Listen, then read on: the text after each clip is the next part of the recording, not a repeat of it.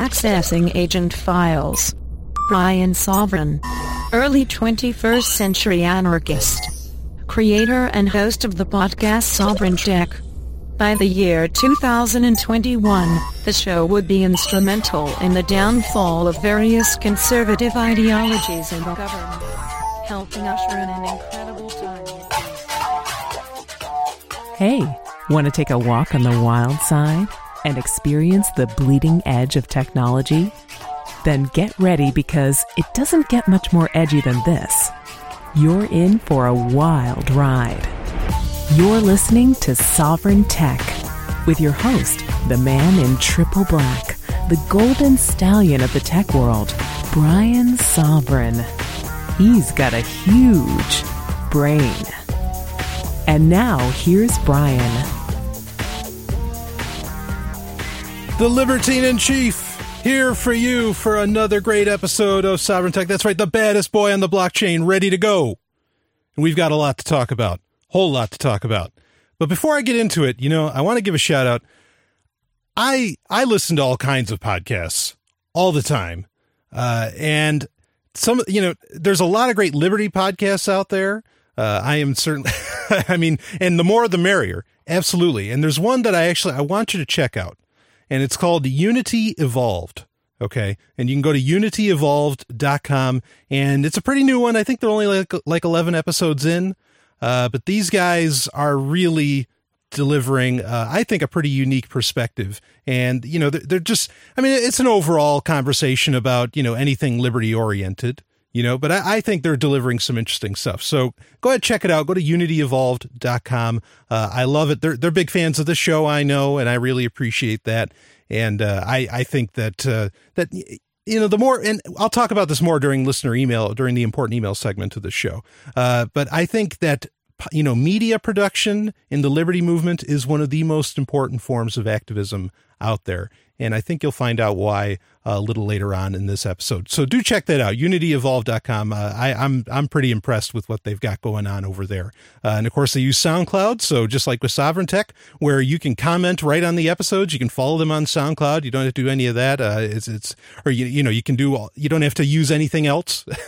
Uh, I love SoundCloud. I really, I'm just waiting. In fact, Twitter offered to buy it uh, a little while back because really, I'm just waiting for this to become, it's already huge but it may become the social media of the future. Uh, I think that's definitely on its way because when you consider it like YouTube, uh, YouTube is its own entire social media platform in and of itself. In fact, it may technically be the largest one, just most people don't want to consider it social media, but it really is. And I think an all audio version of that uh, and really, SoundCloud is the only one that could take that mantle, I think. Uh, or maybe TuneIn. TuneIn is trying to get social. That's cool. I like TuneIn too. Uh, but anyway, but I think a lot of these audio sites are going to be really where where all that goes, uh, where where social media will start to migrate pretty heavily, uh, and the big guys know that. You know, I mean, maybe Facebook is going to end up buying TuneIn at some point. I, I you heard it here first. so anyway, check those guys out. Uh, they, they, have a good time when they do their podcasts, and I'm all about having a good time. Uh, let's uh, let's get right into the rapid fire stories. This one, boy, uh, there are so many in this week. If you paid attention to tech news, uh, it's a miracle that, frankly, that you're still alive because it was so depressing uh, this week. And I'm I'm not going to go into a whole lot of depth with all of it in this episode. It's really going to have to wait another episode. There's so much information to take in. And I don't want to fall prey. I do not want to become like a lot of these media outlets where they, you know, they're just doing scare tactics.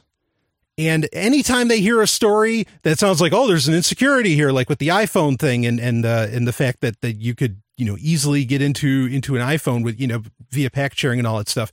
Uh, that ended up being way blown out of proportion. So many different things get way blown out of proportion. Uh, even you know the original Prism was blown way out of proportion. It wasn't exactly you know it wasn't this catch-all that uh, that the media like to portray it as. Still terrible. Okay.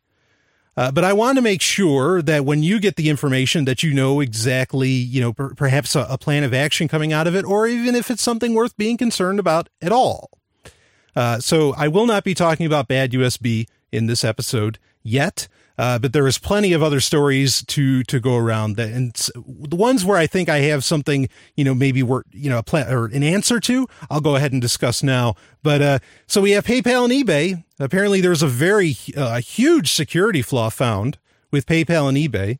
Uh, I'm not going to go into depth about it. We'll talk about it, you know, in, in a future episode more. But essentially, if your accounts are linked between PayPal and eBay, there is a, a, a gateway to where someone could get access to all of your credit card information, and it's a pretty simple gateway, and and really a lot of your financial information, especially if you use uh, if you use PayPal heavily, and how many people do.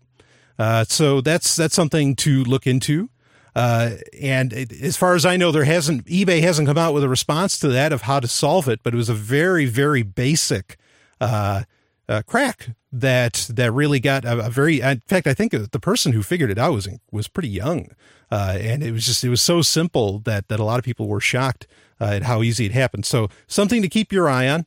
Um, and but all right, let's not okay, no, I'm going to do it. We'll go into another security one, but this one I think has uh, is, is kind of odd. This has an odd resolution, I, I feel. Um, and this was a story that really, you know, just got blasted all over the place. Uh, Russian hackers amass over a billion internet passwords.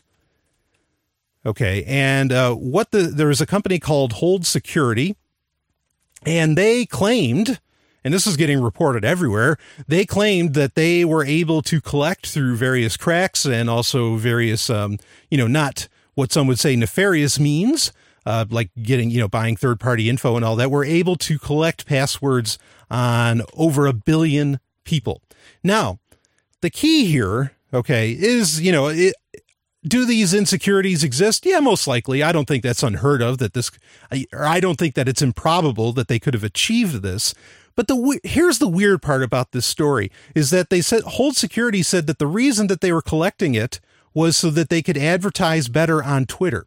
Now that doesn't make a whole that the numbers don't add up here. Because if you're collecting on purpose the, you know, billions of passwords for billions of, or for over a billion people, Twitter only has a few hundred million at best users. Uh, this is that would be extreme overkill to collect all of that. So it's still up to debate whether this is even true, but honestly, the story coming out as far like from Hold Security and from these, you know, from the people that enacted this and they were wanting to use it doesn't make any sense. Like, I mean, there's, there's just, there's no logic there at all as, as to why they would do that. So I don't know if, if, the, if in reality they did this to, to be a red flag. Um, I don't think, I mean, listeners of this show should know we read that great article called Every, Everything is Broken about how the internet and, you know, pretty much almost all software is just, you know, shit and replete, uh, with, with security holes, you know, zero days and whatever else. Uh, so I don't know that this should come off as so shocking to people anymore, knowing the nature of how all these things are created and done. Um, but the interesting point is not is the point that people aren't making in the media is that the reasons they said they did this just don't make any sense. Like the the numbers just don't add up. Uh, so of course, as always, change your password. You know, and and I recommend using LastPass. Password vaults are very very handy things to have. Um, may, you know, maybe Steve Gibson will solve this with uh, you know with SQRL. Uh, who knows? Even though there's there's certainly arguments arguments to be made against SQRL. Um, but maybe you know maybe that's the solution to come. Who knows? So I don't. I don't think the real story with this, if this crack even happened, you know, in, in Russia with withhold security, I don't even think that the that the stated purposes and all that that that they're even accurate. So there's something else completely going on there. I honestly I don't know what that is. Okay, but I don't think the story is that there's this huge security flaw and billions of people's passwords uh, have been discovered. So we'll keep an eye on that one. Uh, but let's uh, let's move on. Let, us get away from the security stuff for for a minute because God, I mean, you just you get to the point to where you don't want to you don't want to use anything. You know, it just drives you mad when you really have an understanding of all the stuff that goes on. Uh, I don't know. Anyway, uh, getting to this is my kind of my pet subject, of course, is how Amazon is taking over the world in a very literal sense. Uh, this is amazing. Google is partnering with Barnes and Noble to offer a same-day book delivery service. Now, this may come off because it's just a book delivery service, and so people would be like, "Well, so what? Who the hell reads, you know, actual books now?" Uh, no, that's still a very popular thing to do, and I think it's great. Uh, the, the interesting point here is that Google isn't buying out Barnes and Noble so much, which I, I kind of would have expected them to do that maybe. But the fact that they are aligning themselves with a company that is so far in the hole, I think this shows on Google's part, this shows extreme desperation, extreme desperation of the danger that Amazon poses to pretty much every big company out there. And I, you know, I talk about this. It seems like there's a new story almost every week about how Amazon is really invading every single part of your life. And I think now clearly I've been talking about this for, you know, shy of a year. Okay. Uh, I think the big companies, the big boys are starting to really realize it too. Cause they've got it all. And if you're not sure what I'm talking about, plenty of, of past episodes. I talk about it almost every episode. Uh, you know, I kind of give you an update on what Amazon's doing, so you can check those out. Uh, but I think this is this is a unbelievable fact that Google would partner with Barnes and Noble. Now, clearly, they wouldn't buy into their debt, but the fact that they would even want to align their name with a company that is really such a joke, uh, it just shows a lot of desperation. I think, and obviously Barnes and Noble has plenty to gain from this, uh, but it's just it's Google that really has something to lose, and so that's why I feel like it, it's showing a lot of desperation from them on that. Uh, so same day book service. And I guess I don't know if they're just going to start hiring people that, you know, booksellers because maybe there's nobody actually walking into the store to buy the books anymore, that they'll just take the, you know, their their cashiers and have them, you know, have them get in a Barnes and Noble car or a Google car and yeah, we'll deliver your books to you or whatever. Uh, who knows? Uh, I mean, I think that's a fine service. I like the idea of the service. I just think it shows uh, just how afraid some of these big companies are of uh, of Amazon, and uh, I, I would say rightfully so. Um, getting back for a second to the security issues, I guess HP is really stepping up to the plate with what they call Fortify, which is something that they've been developing for a while. It's a security uh, platform for you know software and devices that they've been working on, and now they are specifically targeting Fortify at the Internet of Things. So you know all these you know the the Philips the the Hue the light bulbs uh, all the you know Nest and all this stuff they are po- you know poising HP is poising to be the security platform for all of that devices and it's it raises a really interesting point that I don't generally hear from anybody when you talk about a lot of these you know home technologies this home automation and all that is you know, we've got so many holes, so many security holes, and so all these problems. And boy, we're talking about some of them now with Android and even the you know the one with iPhone, even though that was blown out of proportion. That hey, you know, if we automate our home, we could run into some real problems here with security. uh, in fact, in a future story, I want to talk about how you know home security systems are a joke and how they always have been. Uh, fortunately, I don't have any advertisers that are in the business of home security. Uh, and so Fortify is trying to answer that. And I, I'm glad that HP is trying to get ahead of the curve because the Internet of Things has not taken over yet, but it does seem to be the way things are getting pushed, whether you like it or not. And what I mean by that is, you know, look, in a couple of years, when you go to buy a refrigerator, you're probably not going to have the option to buy a refrigerator that doesn't have an Exynos chip in it. So, you know, you're to, you you'll essentially be forced to buy like try and yes this occurs. Go buy a leaded car. Go buy a car that runs on leaded gas. Oh wait you can't. I'm not saying that that's a good you know that that leaded you know gasoline's a good thing. I'm just saying you can't do it. So the market will force upon you what it wants at times. The market backed by government of course. So yeah but i'm i'm glad i'm glad hp is you know taking an interest in in making sure that these things are secure uh, now back to one last story, and this one's pretty interesting. And then we're going to get into our main story of the week, and we'll just touch on this quickly. But apparently, T-Mobile, I know, T-Mobile, uh, has the best, on average, has the best battery life. Their phones, t- you know, having a phone and having T-Mobile as your carrier, you get the best battery life by a long shot.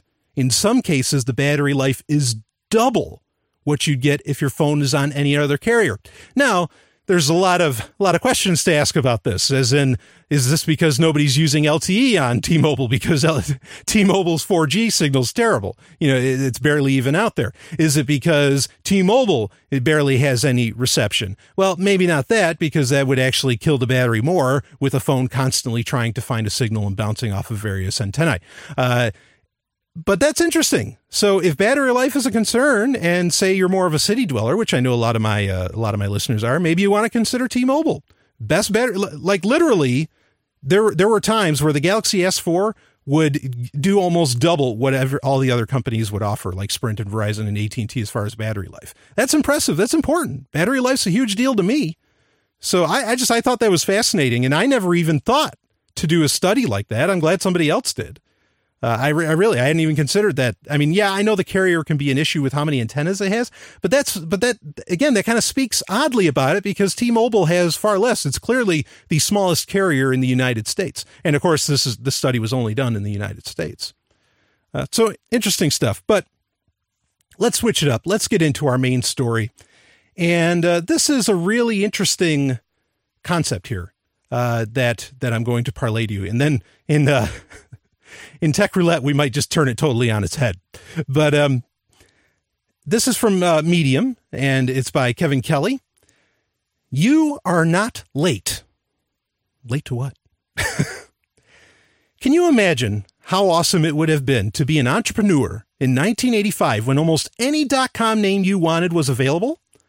All words, short ones, cool ones, all you had to do was ask. It didn't even cost anything to claim.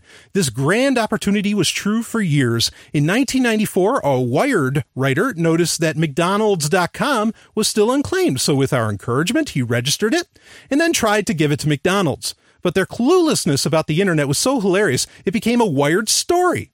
Shortly before that, I noticed that ABC.com was not claimed, so when I gave a consulting presentation to the top floor ABC executives about the future of digital, I told them that they should get their smartest geek down in the basement to register their own domain name, and they didn't. The internet was a wide open frontier then. It was easy to be the first in category X. Consumers had few expectations and the barriers were extremely low. Start a search engine, an online store, serve up amateur videos. Of course, that was then.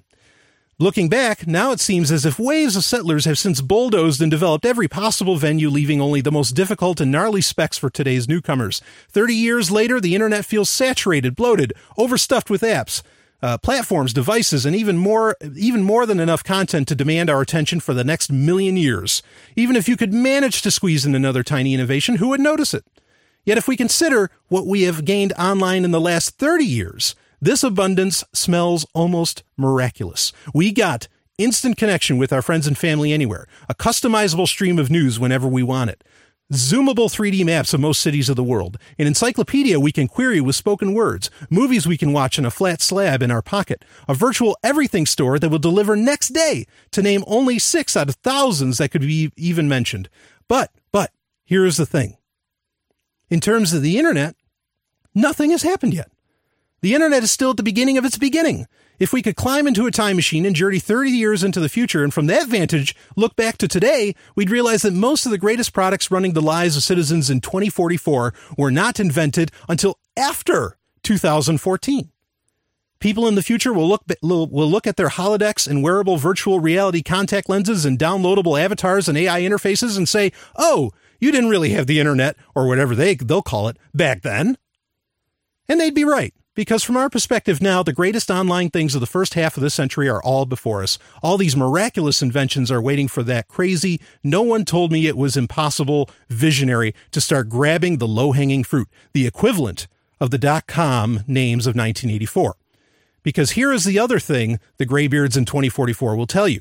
Can you imagine how awesome it would have been to be an entrepreneur in 2014? It was a wide open frontier. You could pick almost any category X and add some AI to it, put it on the cloud. Few devices had more than one or two sensors in them, unlike the hundreds now.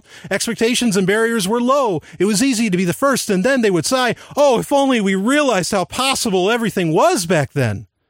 So the truth, right now, today, in 2014, is the best time to start something on the internet.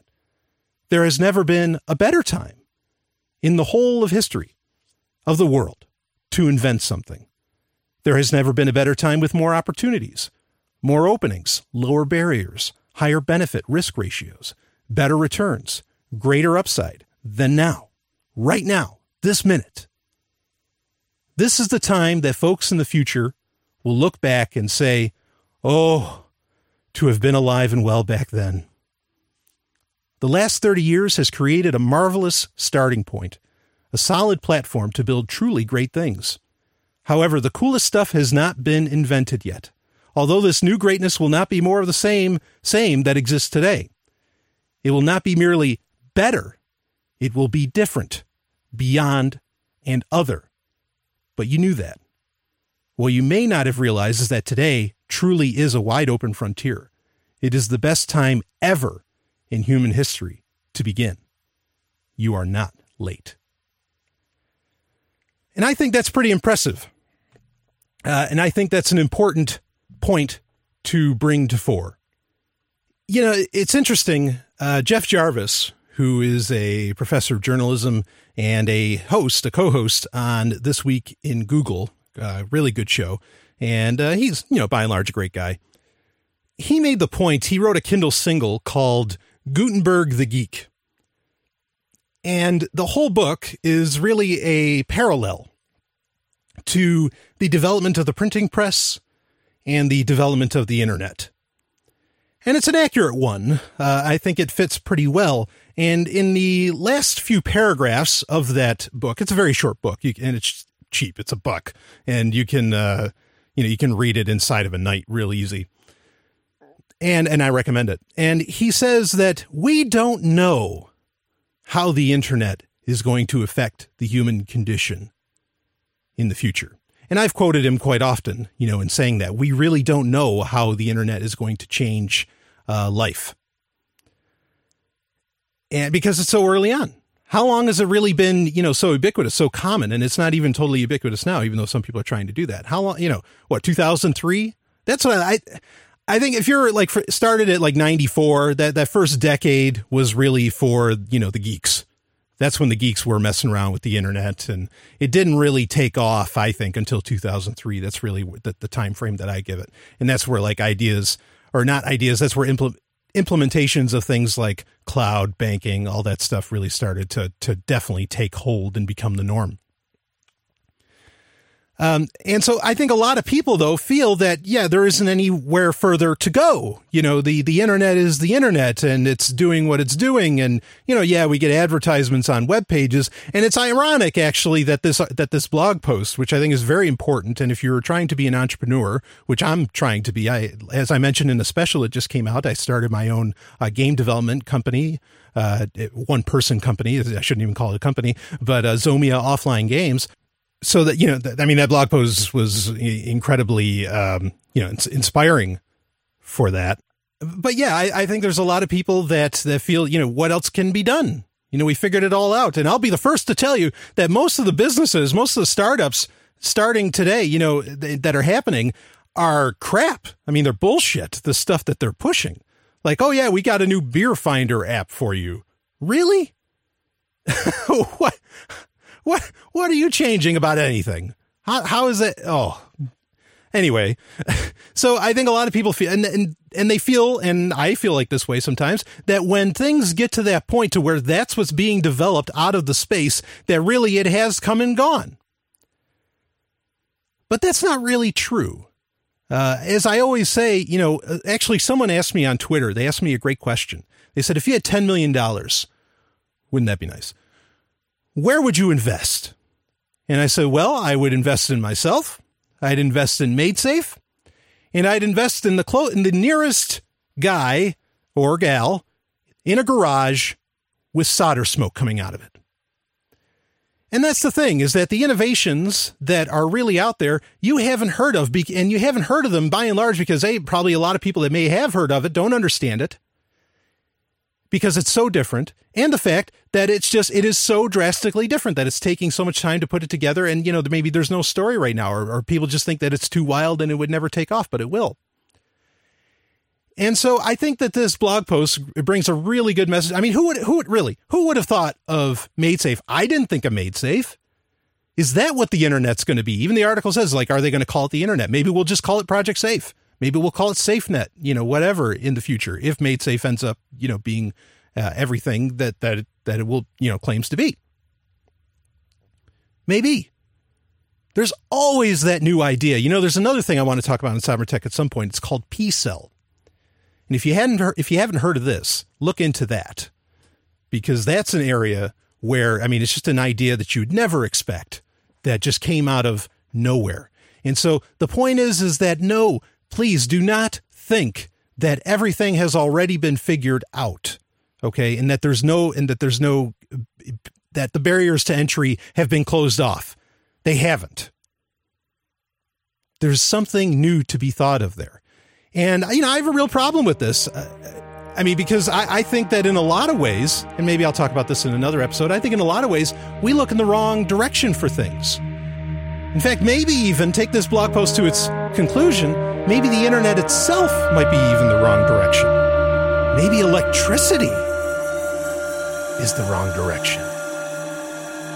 I'm not a Luddite. I'll be back with more. Are you searching for your soulmate? Someone you can trust, who will never betray you? Or cooperate with the NSA? Stop searching. With EasyDNS, you found a keeper. EasyDNS does it all domain names, web hosting, and managed WordPress hosting. EasyDNS stands up for your internet freedom, and with servers in Canada, they do not cooperate with the NSA. Go to easydns.com. You'll love their services or get a full refund. They guarantee it. And they accept Bitcoin. That's easydns.com. Hmm. Hello, Mr. Sovereign. Brian Sovereign. And yours? Natalia. Care to play a game of roulette? I'd love to. Number and color? 69. Black. As you wish. Tech roulette. Oh boy. Okay, before it is, of course, it is time for Tech Roulette. But before everybody starts emailing in and saying, Golden Stallion, how dare you say that electricity might not be the future? Relax. You don't understand what I'm saying. Okay. the point I'm trying to make is that, like, and I've said this before on this show, there was a time before electricity was the, you know, was the, the order of the day that people were looking into how to do similar things that electricity achieves but using magnetism and magnetism alone. Okay. This is the whole point of like steampunk is that, you know, there's alternative ways of figuring things out. And so my point being, and like what I, and I like how the blog post was saying things, of course, I was talking directly about the internet, but I think it has wider implications is that you're really at the beginning of everything. And I, I, think you're kind of at the beginning of everything almost all the time. And there's, there's new ways to think about things. And you got to, to really come up with those, to come up with disruptive technologies and disruptive ideas. You've got to think just way out there, go all the way out. Okay. And so that's what I meant when I said, you know, maybe electricity isn't, you know, the most efficient way for technology to operate. How about that? There's a thought for you. Now, again, not a Luddite, folks. Relax. I'm doing a tech show. Okay. Now, uh, this is a story. This was sent in from a listener, and I thought this was pretty interesting. Um, and it's by Kate Murphy, and it's from the New York Times. No time to think. One of the biggest complaints in modern society is being overscheduled, overcommitted, and overextended. Ask people at a social gathering how they are, and the stock answer is I know you, my listeners already know. busy, right? Super busy, crazy busy, or insanely busy. Nobody is just fine anymore. When people aren't super busy at work, they are crazy busy exercising, entertaining, or taking their kids to Chinese lesson, lessons. Or maybe they are insanely busy playing fantasy football, tracing their genealogy, or churning their own butter. And if there is ever a still moment for reflective thought, say while waiting in line at the grocery store or sitting in traffic, out comes the mobile device. So it's worth noting a study published last month in the journal uh, Science, which shows how far people will go to avoid introspection. Now, the link is in the show notes at sovereigntech.com. And of course, ways to get in touch with the show. If you have a story for Tech Roulette, you can find out all that information in the show notes at sovereigntech.com. We had noted how wedded to our devices we all seem to be, and that people seem to find any excuse they can to keep busy, said Timothy Wilson, a psychology professor at the University of Virginia and lead author of the study. No one had done a simple study letting people go off on their own and think. The results surprised him and have created a stir in the psychology and neuroscience communities. In 11 experiments involving more than 700 people, the majority of participants reported that they found it unpleasant to be alone in a room with their, with their thoughts for just 6 to 15 minutes. A person couldn't sit alone in a room for 6 minutes. Moreover, in one experiment, 64% of men and 15% of women began self administering electric shocks when left alone to think. These same people, by the way, had previously said they would pay money to avoid receiving the painful jolt. It didn't matter if the subjects engaged in the contemplative uh, exercise at home or in the laboratory, or if they were given suggestions of what to think about, like a coming vacation. They just didn't like being in their own heads. It could be because human beings, when left alone, tend to dwell on what's wrong in their lives. We have evolved to become problem solvers and meaning makers. What preys on our minds when we aren't updating our Facebook page or in spinning class are things we haven't figured out. Difficult relationships, personal and professional failures, money trouble, health concerns, and so on. And until there is a resolution, or at least some kind of understanding or acceptance, these thoughts reverberate in our heads. Hello, rumination. Hello, insomnia. One explanation why people keep themselves so busy and would rather shock themselves is that they are trying to avoid that kind of negative stuff, said Ethan Kross, director of the Emotion uh, and Self Control Laboratory at the University of Michigan. It doesn't feel good if you're not intrinsically good at reflecting. The comedian Louis C.K. has a riff that's been watched nearly 8 million times on YouTube in which he describes the not good feeling. Sometimes when things clear away and you're not watching anything and you're in your car and you start going, oh no, here it comes that I'm alone and it starts to visit on you. Just the sadness, he said. And that's why we text and drive. People are willing to risk taking a life and ruining their own because they don't want to be alone for a second because it's so hard. But you can't solve or let go of problems if you don't allow yourself time to think about them. It's an imperative ignored by our culture, which values doing more than thinking and believes answers are in the palm of your hand rather than in your head. Ooh. It's like we're all in this addictive family where, where all this busyness seems normal when it's really harmful, said Stephanie Brown, a psychologist in Silicon Valley and the author of Speed, Facing Our Addiction to Fast and Faster and Overcoming Our Fear of Slowing Down. There's this widespread belief that thinking and feeling will only slow you down and get in your way but it's the opposite.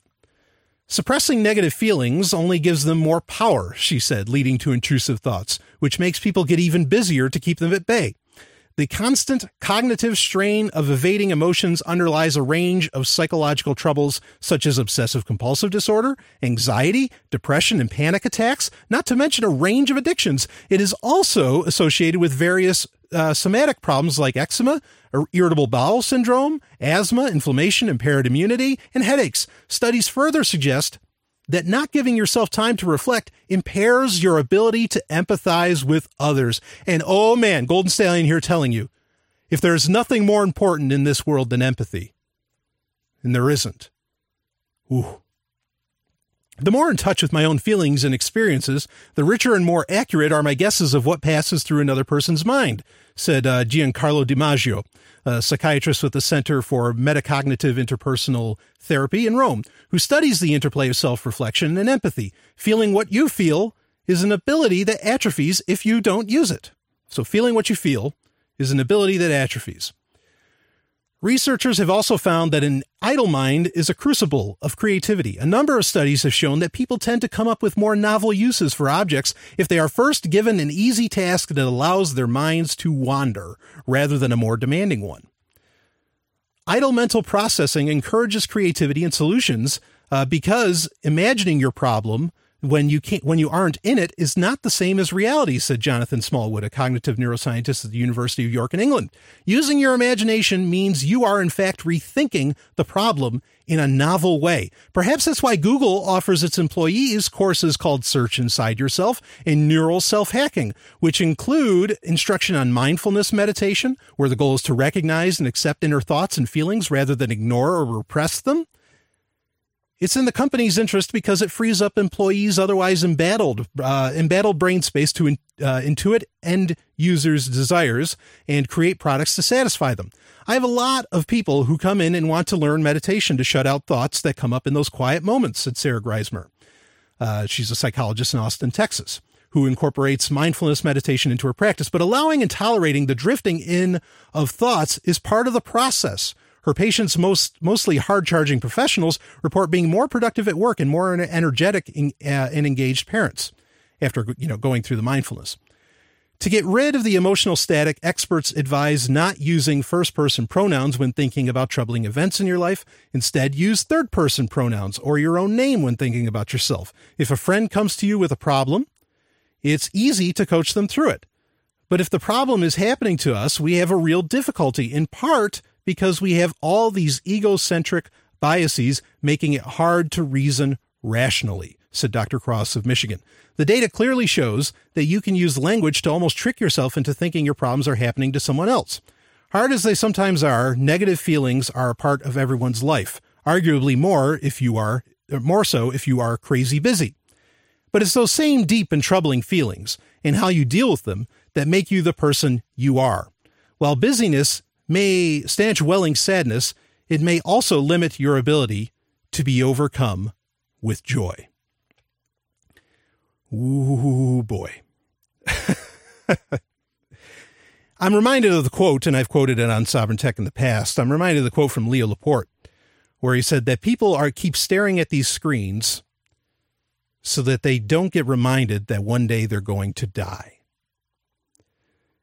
And of course, part of the meaning behind that is the fact that, you know, like what you post on Facebook, I think in most people's minds is going to be there forever. You know, yes, it could be deleted, but it's going to, it, you know, it's up there and it's always there and it's there when you need it. And so to them, it's a, it's a grasp at immortality. And that's one issue, but I think there's a whole other issue to really discuss here. Uh, and that is that, you know, do we have time to think? Now it becomes a, a problem because a lot of there's a narrative in society, I think, you know, and is technology enabling this? This is why we're talking about this on a tech show. Okay. But there is, there's a lot of people I know in the 90s who, I mean, and this was taught to me, that it's people who really have the time to think in their own mind that end up committing suicide. It's people with a lot of free time. You hear about a lot of wealthy people who commit suicide, or a lot of people that seem to just have the whole world. You know, they've got it all, and yet somehow they end their life. And why did they do that? Well, it's because they weren't busy enough. It's because they had the time to sit down and think, and maybe humans shouldn't have to, you know, necessarily go and sit down and think. Now, that's nonsense. Okay. uh, there is no there really is no necess- there's virtue in doing what you say you're going to do. I don't think there's any virtue in uh, you know in in working hard. Not an inherent one anyway. So having the time to actually think, I think, is a beautiful thing. It's a wonderful thing to do that. What happens is, is that I think a lot of people do get inside their heads, those people, unfortunately, that have, and, it, and they are absolute tragedies, make no mistake. Those people that, that with affluence or whatever the case may be, maybe it's teenagers who, you know, don't have to work at the time, you know, they're 14 years old and they do get to think in their heads. And I think what they figure out is the world's really fucked up. And that society's really insane. And that religions are full of contradictions and that nothing makes any sense. And they just get into a fit of depression. Because everybody, you know, and because what happens if they try to discuss this with people? You know, I mean, what happens when you say to a person, yeah, you know, I was thinking the other day, do they really want to hear what you think? And if it's something that's like so far out, what's going to happen? You know, something like, yeah, you know, I was thinking the other day, yeah, marriage. That's that's a bad idea. What are people going to say to you? You're nuts. Get out of your own head. Yeah, it's a phrase that people tell you. Get out of your own head. Stop brooding. Yeah, stop brooding.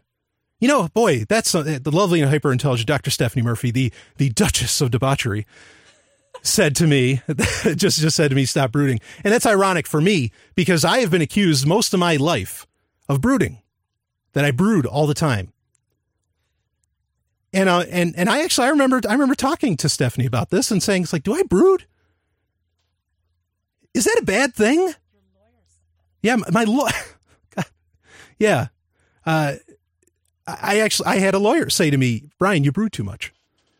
You know, you're brooding. Stop it. You can't. In fact, in fact, they even said to go in front of a, you know, in front of. Um, I, I had to appear in court. This had to do with my divorce, and they said, you know, don't brood when you go in there. That's how much I brood, I guess.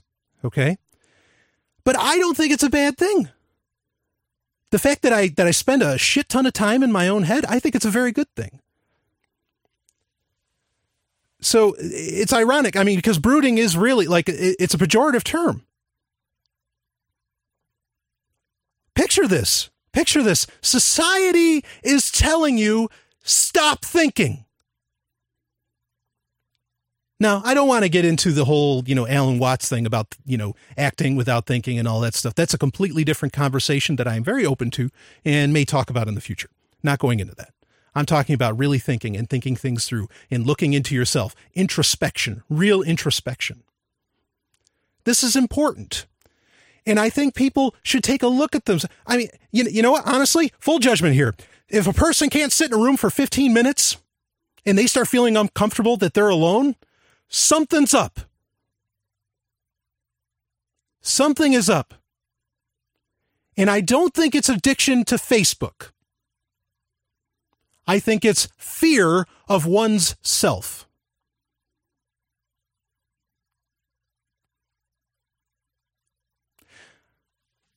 we talk. I mean, this is you know there there was other reports uh, that that came out recently where uh, various psychologists were saying that you know you're addicted to Facebook if you check it uh, once every hour and all of this, and uh, you know, I don't. I question whether or not it's necessarily an addiction because I think that using Facebook isn't even like, I don't think it feels very natural. I don't think it's a very natural act. I think it just keeps everybody from thinking about just how crazy everything is, not just how crazy everything is outside of you, but just how crazy everything is in your, you know, in your own life and what's happened to you and perhaps even in your own thought processes. Okay. This is no different than, and look, because, and so maybe Facebook is an addiction because is alcoholism an addiction? Because I think that a lot of people start drinking and start doing various other kinds of, of drugs because they're terrified to think about themselves. They're terrified of what they're going to find inside. And then they're terrified to find out that, you know, I mean, may, maybe they've been living in contradiction themselves. And maybe everything's a contradiction. I mean, just picture, how, you know, it's kind of like when people make arguments against, um, against anarchy. And it, it can often come from people that have very serious medical conditions and are relying upon the state to pay for that medical condition. It makes, it makes total sense that a person would be very scared of the idea of no government in that case. You know, I, I, I get that. Okay. But I mean, this is, this is, I think this is similar to where people are like, wait a minute, I, I, I'd have to, I'd have to be responsible for, for my own actions and my own thoughts and my own, you know, all of this.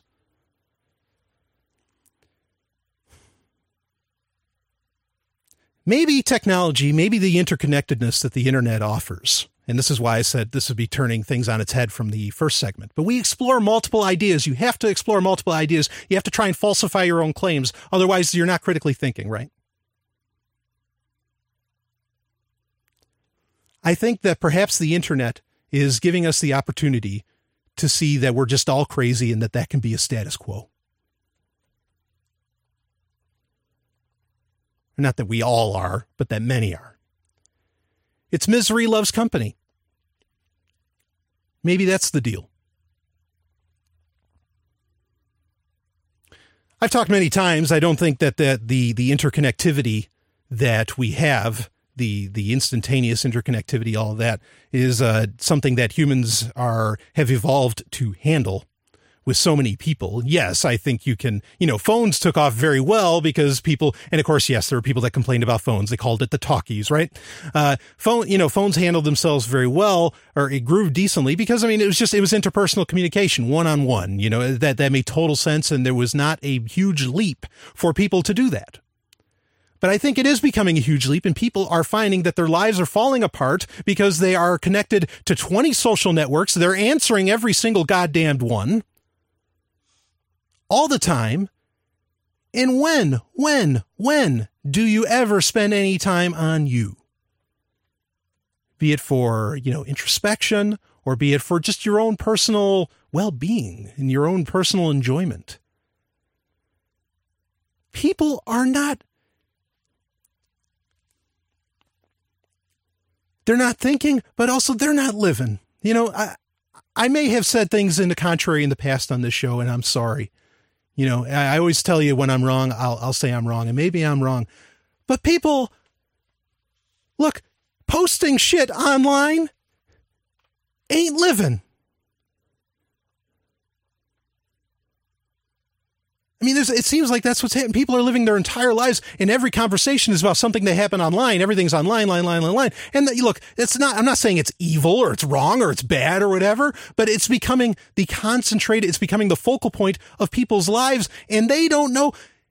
Seriously, I know a lot of people say this, but come on, is it not fucked up that you don't know your your neighbor's name?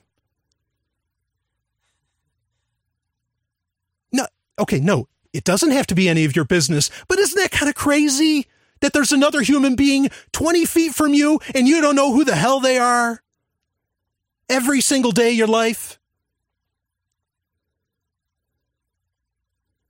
How are you possibly going to create a society of understanding when you have when when you're not even in the present, you're not even here.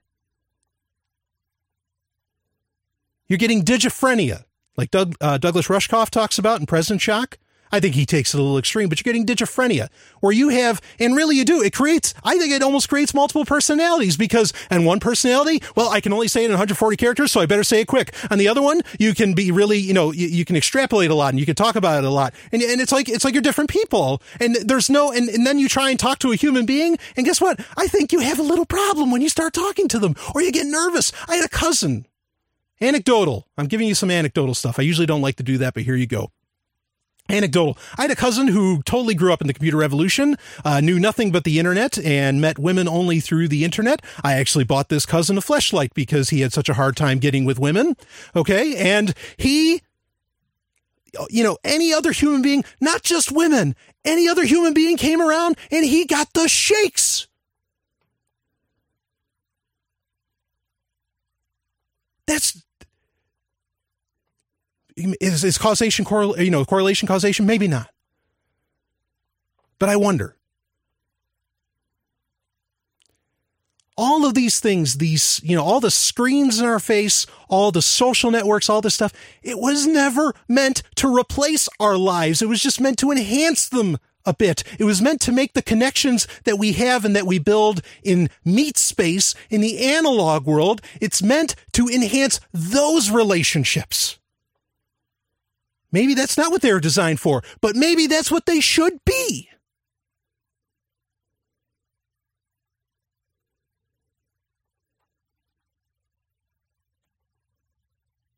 Think about that. What exactly are we building with our interconnected world? I want you to question it. I'm giving you possibilities of what could be getting built.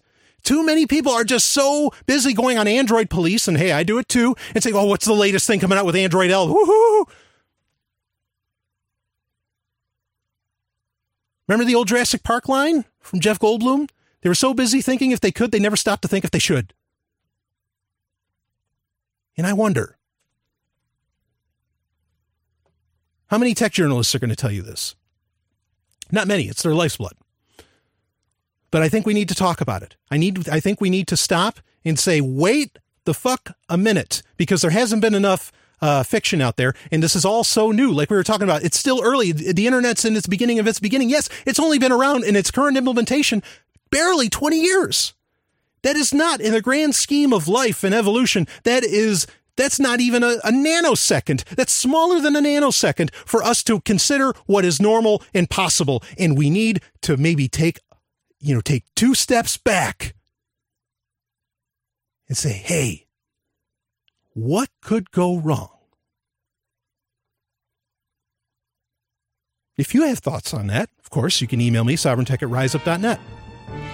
And again, take it easy. I'm not a Luddite. this is Brian Sovereign. I'll be back with more.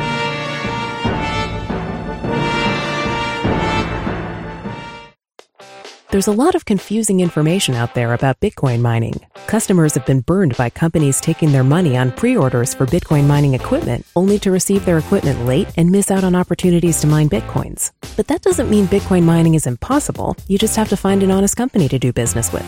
If you want to mine Bitcoins and you want to do it now, no pre orders, no waiting. Look into the Antminer products from Bitmain. Their competitively priced Antminers are in stock and shipped from the US as soon as you pay. You could buy an Antminer today and be mining Bitcoins tomorrow. The Antminer line offers the best mining power per dollar currently available. 20% of the mining power in the Bitcoin network is contributed by Antminers.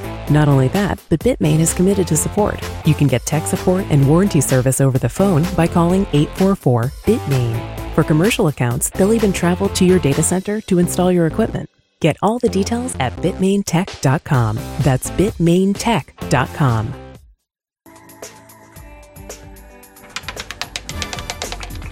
You're a lucky man, Mr. Sovereign.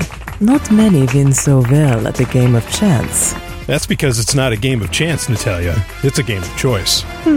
game of choice. It is time for Game of Choice, and we will calm down. um, Game of choice, of course, is where I talk about a game that, you know, maybe went by the wayside, maybe needs a good reinstall, maybe got skipped because of all the, the of AAA titles that come out now.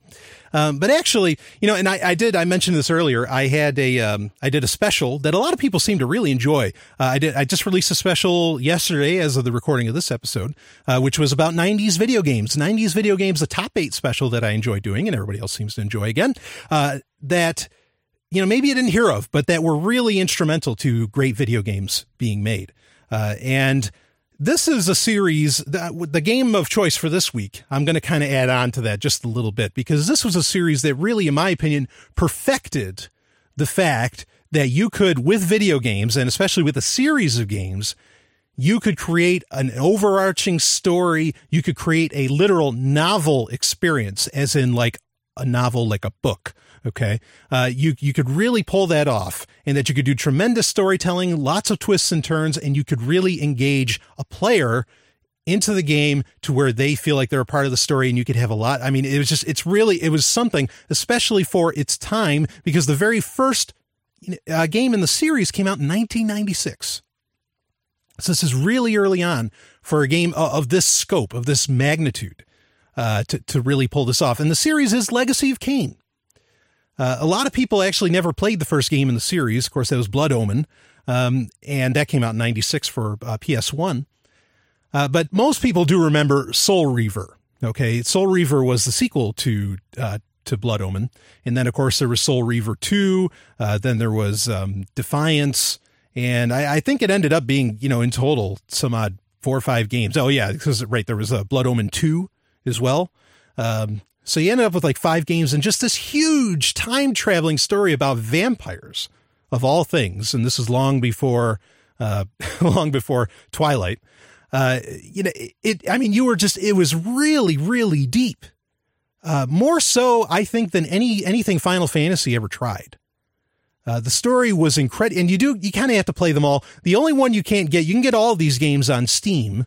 Uh, the only one you can't get is the original Blood Omen, and that's a shame because there's a lot in Blood Omen that you see uh, you know, you see lead-ons to in in later games, like even in Soul Reaver, Soul Reaver 2, uh, and of course Blood Omen 2 and, and Defiance. Uh, all the there's just lots of hints all over the place, and it's just really like far out where you know very chicken and egg kind of time travel, like you know you were you were meant to do this the whole time. What's the decision to make? And there's a bunch of different alternate endings. So there's a ton of replayability. And uh, the, the presentation, the overall presentation in the in these games, and Crystal Dynamics made them. I mean, it was just top drawer. Uh, the music, in fact, everybody, I think almost everybody remembers the intro, especially to Soul Reaver. Uh, and these are all third person action games like Tomb Raider type. Uh, and of course, they came out from Eidos, which Eidos Interactive was the original Tomb Raider develops, developers. Um, And like everybody remembers the opening line to Soul Reaver, it's like Kain is deified. You know, I mean, it's, it's this really deep voice from the character Raziel, who's the star of Soul Reaver. Uh, it's really something. And and again, it had a especially at that time, it had a cool dynamic where Raziel in the game Soul Reaver, which is kind of the premier game for the for the whole series, uh, you know, he because he's undead, but there's points where you know you would you would end up in the the spirit realm, and then you'd end up back in the corporeal realm. Uh, and it, it was it was a really cool mechanic at the time. And again, the storyline is just it's it's kind of unmatched. In fact, the only thing that really covers that that grand of a storyline, in my opinion, uh, would be Babylon Five, and that's not even a game. So if you haven't, check out the Legacy of Kain games. In fact, I think you can get them on Humble Bundle, and you know what that means? That means you could buy these things with Bitcoin. Why wouldn't you? So uh, a fantastic series. All the games are, are really, really good, and you do you want to play them in order to totally understand the very overarching story. But I guarantee you, it's worth it. Uh, check it out, Legacy of Kain. Start with Soul Reaver. That's the one you can get your hands on. I'll be back with more. Time now for 90 seconds on sex with Dr. Paul. Most men who take erection drugs use them because they're having trouble getting erections. But there's a small subset of men who take these drugs even though they have no trouble getting hard or staying hard. Well, aside from curiosity, why would a young guy with a perfectly healthy erection take a drug like Viagra? Well, while these drugs are unlikely to improve the erection of a healthy young man, some men find that they decrease the amount of time it takes to get a subsequent erection. Also, men who take party drugs like ecstasy, cocaine, poppers, or speed often have trouble getting it up, so they take erection drugs to help assure an erection when they're high. Now, this is not a pharmaceutically sound practice, and it can theoretically kill you. And with young men who are taking erection drugs but not combining them with other pharmaceuticals, there is concern among researchers that they're possibly becoming psychologically dependent on the erection drugs. In other words, young guys who had no trouble getting it up before they started taking erection drugs are becoming less confident in their ability to get hard the longer they use boner drugs. This is certainly something to consider if you have no trouble getting erections now, but think you'll become a better lover by giving yourself pharmacologically induced erections. Also, if you're getting erection drugs from friends or the internet, be careful. Chances are good they're counterfeit. For more, visit 90secondsonsex.com. You are quite the man, Mr. Sovereign. Are you busy tonight? Natalia, if you'll excuse me, I uh, just received a very important email. Later then, Mr. Sovereign. Important email. It is time for important email, where I cover the emails that get sent to me through uh, the email, of course, sovereigntech at riseup.net, uh, which, boy, recently, RiseUp, they totally redid uh, their email interface and, and, a lot of a lot of the various services they offer. Man, are they doing great work! I mean, they are doing great work. Whenever I can, I always try and send them uh, a little bit of Bitcoin myself uh, because it, they offer all this for free to activists. Okay, and but just because it's free doesn't mean hey I'll just keep using it. I, I think a person should really, when someone's offering great services like RiseUp does, that donations are in order. Okay. Especially if you're going to go and, and pay for like a, say, like a VPN service. Anyway, that's something else I want to bring up. Okay. Uh, there is a VPN company out there. That I did get a listener email again about someone asking me about a VPN service, particularly for Chromebooks. Now, I don't know, other than RiseUp, I don't know a good VPN for Chromebooks. But if you are not using a Chromebook, the one I recommend, and I'll recommend it forever, is ProXPN. Okay. You can go to proxpn.com. There's a promo code. They are supporters of liberty. These guys are as liberty minded as it gets. Okay. And I mean, and that's like I say, don't follow the money, follow the attitude. And these guys have all the attitude you could want. All right. So if you're looking for a great VPN or if you've got one already right now, please just dump them go to ProXPN. These guys are the best. All right. And they, they are supporters of Free Talk Live, which means that, frankly, they're supporters of Sovereign Tech. They're supporters of the Liberty Movement. They're supporters of LRN.FM, which we syndicate on. Uh, they're supporters of, you know, all kinds of things. They're supporters of me. And there's a code. You can use the code FTL50. Okay. And you'll get a percentage off the lifetime of the account. And then there is uh, the code FTLBTC, which will get you even a, a, even more percentage off, like 60% off. It's crazy if you use Bitcoin and use code FT, FTLBTC. So please, this is a company that's doing it right. If you are looking for a VPN, if you need convincing about using a VPN, that shouldn't be hard to convince you with all the security issues we talked about earlier. You want this, okay? And they are the people to go through. Please check out ProXPN. Even if you're already using somebody else, tell them, sorry, I'm canning.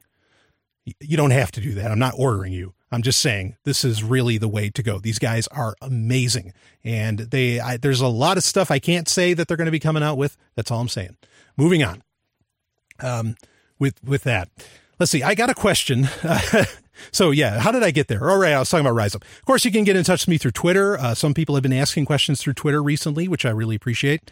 Um, and also, you know, you can ask me on SoundCloud. There's there's a lot of ways in the show notes at sovereigntech.com for you to get in touch with the show if you have a question for me. And I, I have plenty of questions to still get through.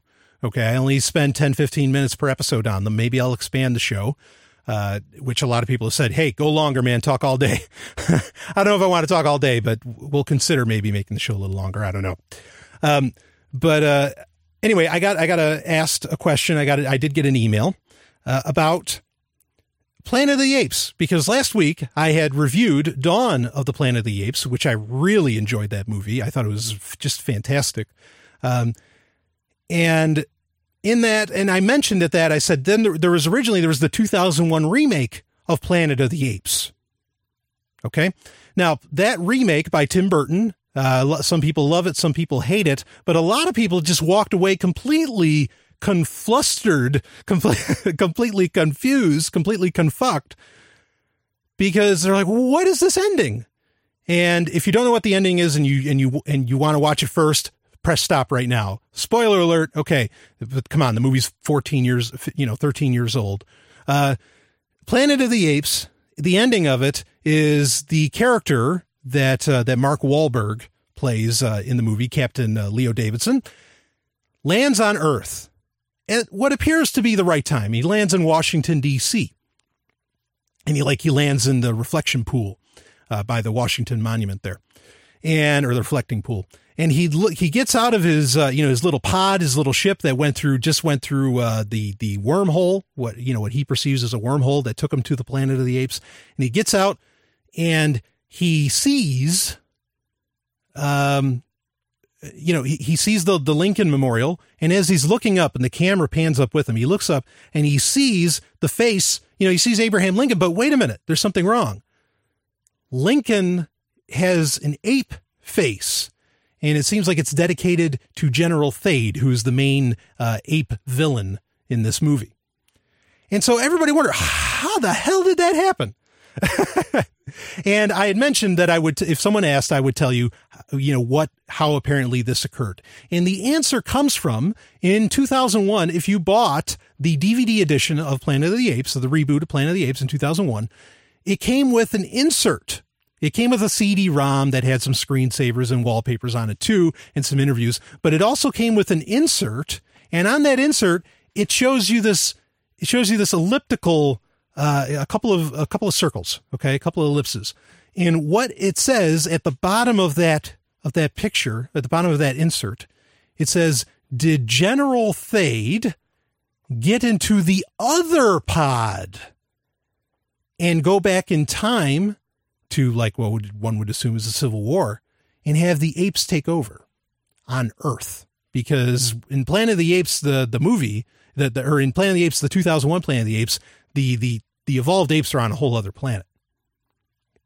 And of course, you find out of that about that because, and that was actually time travel in itself because the one ape that they sent through, Semos, that Mark Wahlberg or Leo Davidson takes his ship from when he finally arrives and goes, blah, blah, blah. I mean, it's just, it's this time travel, you know, total paradox loop, uh, messy thing.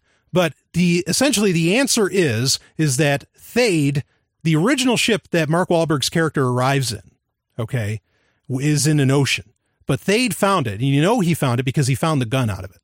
Okay. And so Thade somehow repaired that ship and, or yeah.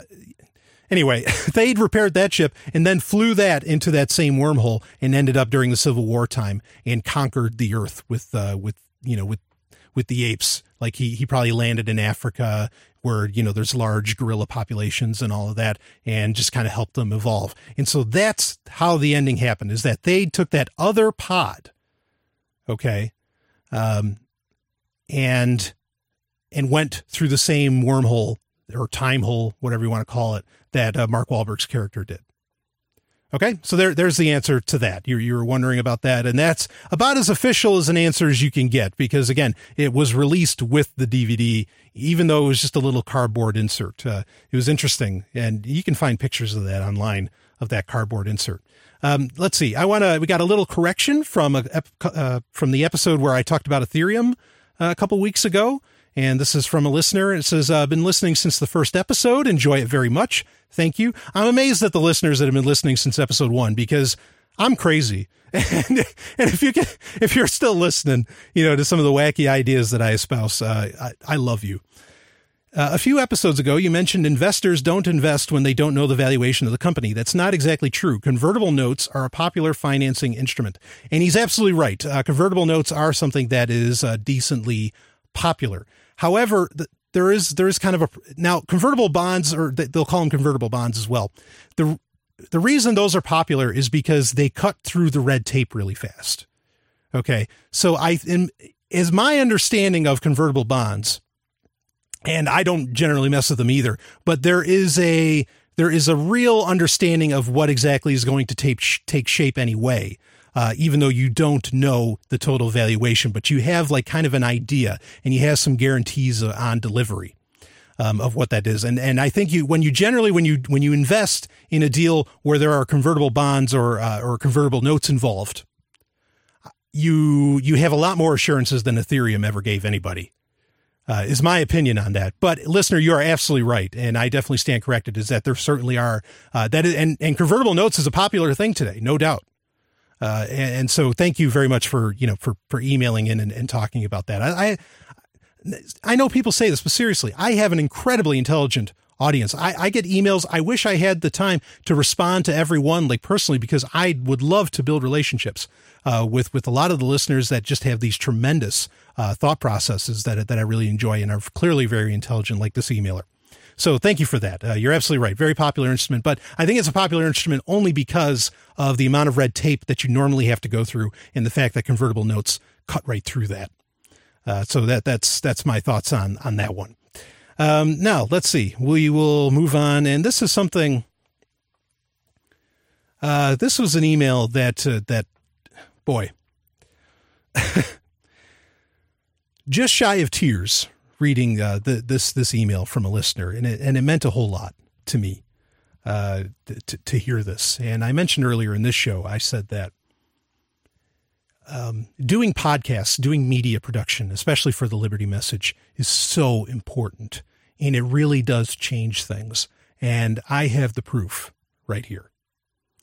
Um, I'm not going to. This was a long email, and the emailer had some great recommendations on some software, which I am going to have be software of the week um, and I will leave the emailer unnamed, though I, I do believe this emailer has actually called into Free Talk Live before, if I'm not mistaken. So I can say that much. Um, and I'll, I'll read on here. Uh, a few different topics that I think you might find interesting, and we will definitely go over those in the future. Um, but they really should be considered separate emails. So thank you for the understanding on that. First of all, I want to thank you for your show. I am a FSP signer, of course, FSP being the Free State Project and have always been a mainstream big L libertarian with a big O objectivist streak. Now, for those that don't know what those terms mean, uh, big L, I think, at least what these mean to me, uh, big L means that you know you are libertarian, is in Libertarian Party, and you're all about getting into politics. You're in, you think voting helps. You think all these different things, you know, kind of help. Uh, and and you know, and you believe in government still. And with a big O objectivist streak. Now, the, the big O objectivist, objectivism, of course, is the, the philosophy that was popularized, uh, popularized by, by Ayn Rand, and really she created it uh, more or less, uh, even though I think even she would admit that since existence exists, objectivity always existed, right? Uh, and so the big O objectivist also means that you are a what is known as a minarchist, where you believe that politics uh, or that government is necessary. Okay. So those are those terms. And uh, the, the emailer goes on Your show, Sovereign Tech, more than anything else, has helped me to make the semi recent philosophical shift to anarchy. I could just stop right there. And that means so much to me alone.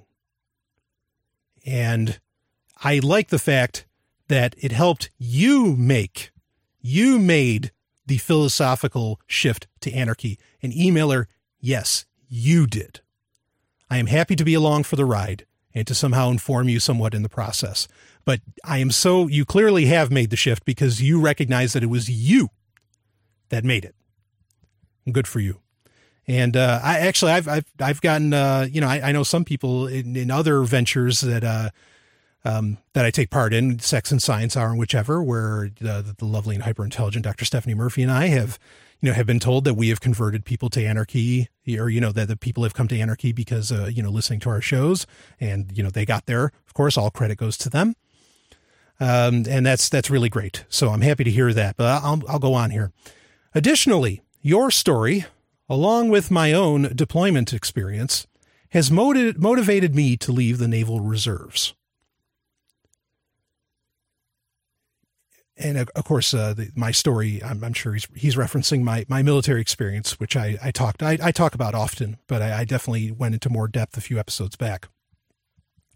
Your unique way of conveying your ideals has had a profound impact on my life, and for that, I cannot express enough gratitude. Uh, thank you, emailer. That's uh, I'm, I'm honored uh, to to uh, to have anyway helped helped you on your path. All credit goes to you, and you deserve a lot of credit. And I wish that I could somehow have a microphone for just a moment to have in front of every Sovereign Tech listener who I think should be clapping for you for deciding to leave the naval to leave the navy naval reserves navy whatever to leave the military you deserve a huge round of applause i am honored to have known you thank you very much I know it's a tough decision to do that. It was a tough decision for me to do that. It was probably the toughest decision I ever faced. But that takes a lot of courage. That takes a lot of a lot of mental fortitude to say I'm not going to do this anymore. Especially in a society that treats military service people as the heroes of the planet. You know, to walk away from from the from that that that level of perceived respect and, and adulation, whatever else that that I mean that that takes someone with some serious fortitude. And you are that. That is that is amazing. And this is the importance of of Liberty Media is that we can reach out to people and you know maybe get them to you know think about things. They're the ones that cross the line. They're the ones that that walk the path. They're the ones that do the the heavy load lifting like leaving the military. But podcasters you can help with that fact. And this is this is very interesting because so many people in anarchist circles, in liberty circles, whatever, think that the way to solve all this is that at some point they're going to come for our guns and we got to be ready to take them on. We got to have our own bullets ready to go. I got a better idea. How about education? And then people will put their guns down and walk away from the institutions that are trying to control us, like this incredible emailer did. How about that? Nobody hurt.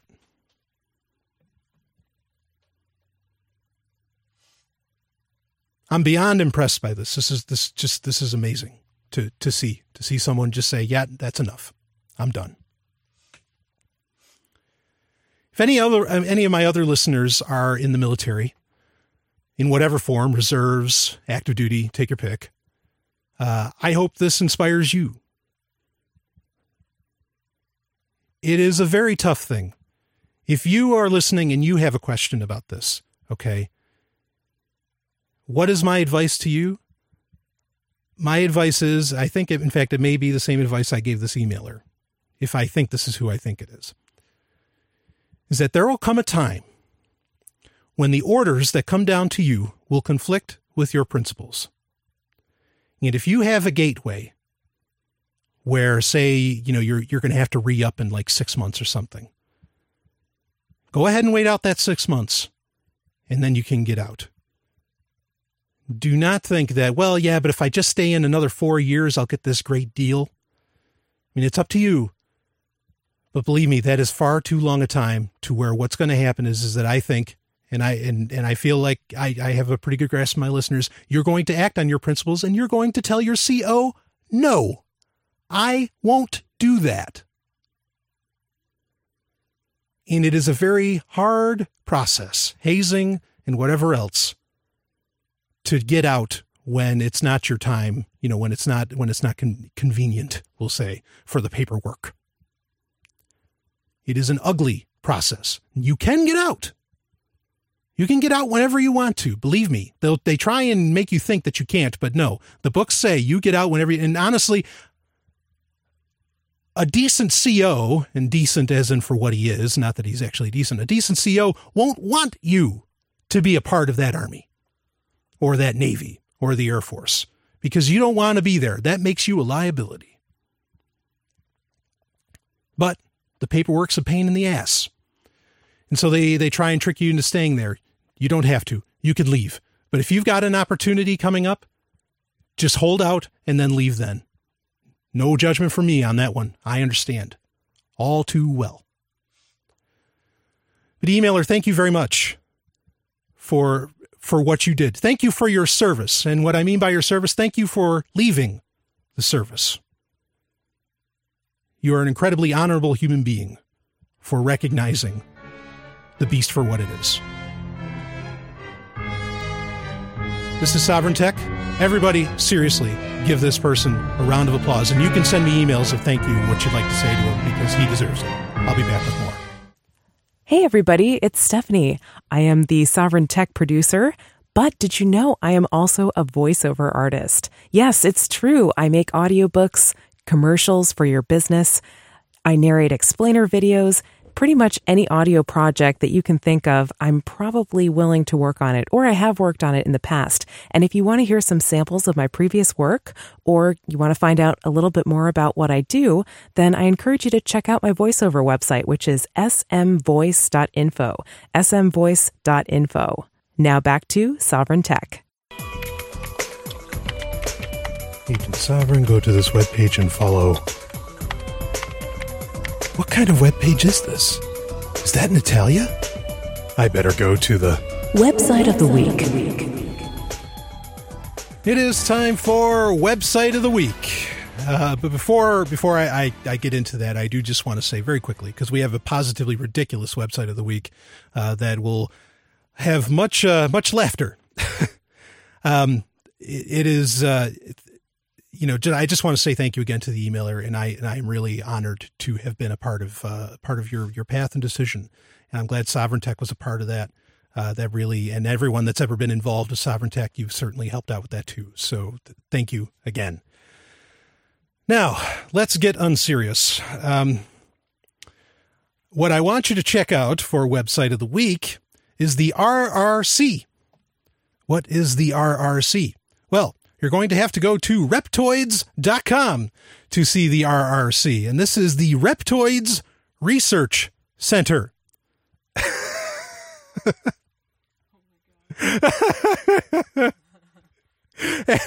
yeah, well, this is um, this is the website, of course, more kind of a blog to some degree uh, by crypto hunter John Rhodes. I don't I don't know what a crypto hunter is, uh, and he, this is all about lizard Jews. Uh, no, or at least part of the idea um, of, of, where lizard Jews come from. And what the Reptoids Research Center. Now, of course, I don't subscribe to much of anything that uh, that is said on on this website, uh, and I tried to look for my picture here if I was in the uh, Who is a Reptoid segment, but uh, I didn't see me.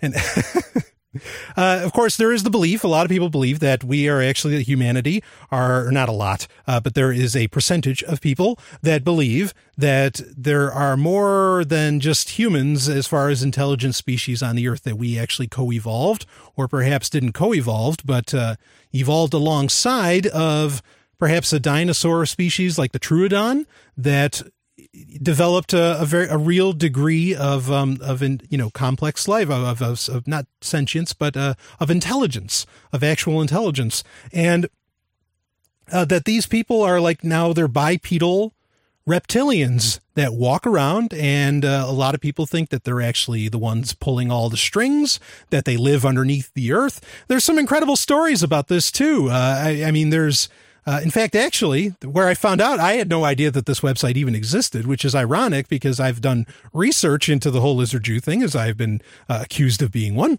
Um, but it was on Ancient Aliens, which somehow has a season seven. You've you've got me. How that happened? As much as I have uh, have enjoyed the show, uh, and and everybody knows how I feel about aliens. Um, uh, they they talked about it and they talked about how in in I believe San Francisco just outside of the city in the early 20th century that it was very much believed that there was a reptilian city that existed beneath the earth. And that guy and that uh, a, a gentleman actually got funding from the state from the city anyway that you know yeah we got to find these cities. We got to do something about these reptoids. I hey some of this stuff you can just make up. uh, and so the Reptoids Research Center is all about that. Um, you know, and I can say honestly, and I, I, don't mean this to be as a detractor to the Free State Project, um, but I have met people in the Free State Project that believe this. Uh, that that believe that that there's reptilians. I mean, and there, there's a lot of people in the liberty, movement. Um, I don't know if you'd call David Icke necessarily part of the liberty movement. Of course, he's against the Federal Reserve, so maybe that puts him in there. But this is not an unpopular notion at all. And so if you're looking for an introduction to this, uh, you know, you, you can check out the Reptoids Research Center at reptoids.com. In fact, I got to wonder, I, that might become the most priceless URL uh, in history. I mean, we talked earlier in the beginning of the show about how McDonald's.com wasn't taken for years. Man, John Hunter's got this one, co- or John Rhodes has this one cornered. I mean, this could be, you know, when the reptoids finally do reveal themselves and take over, this is going to be the website, you know, that people need to go to. Not, not by John Rhodes, but like for their, you know, instead of whitehouse.gov, oh, maybe, you know, that's what it is. It'll be reptoids.gov. So that, that's how, that's how John Rhodes got this website. I was wondering, I was like, how did the lizards let him get this? It's like, I mean, this is their identity online. But it's because they, they already have reptoids.gov. And uh, if you want to have fun, you can try and type that in and see what happens. but anyway, uh, I just I had to lighten it up. So check out the Reptoid Research Center. Uh, lots of stuff to read there. And, and hey, if you got thoughts on it, email me, sovereigntech at riseup.net. I'll be back with more.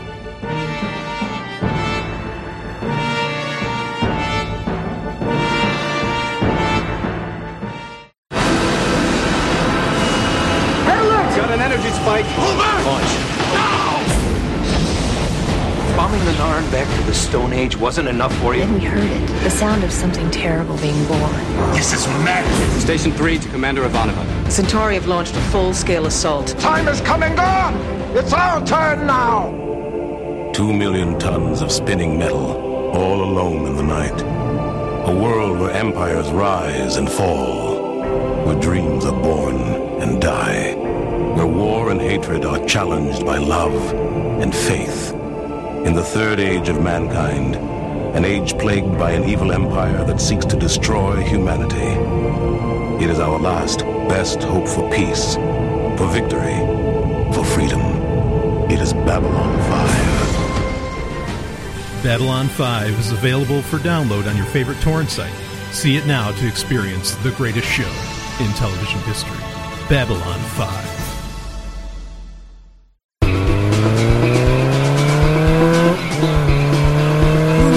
I don't know if I can get us away from that helicopter. Don't you have a gun? Oh, there's never a need for lethal force. I'll handle this.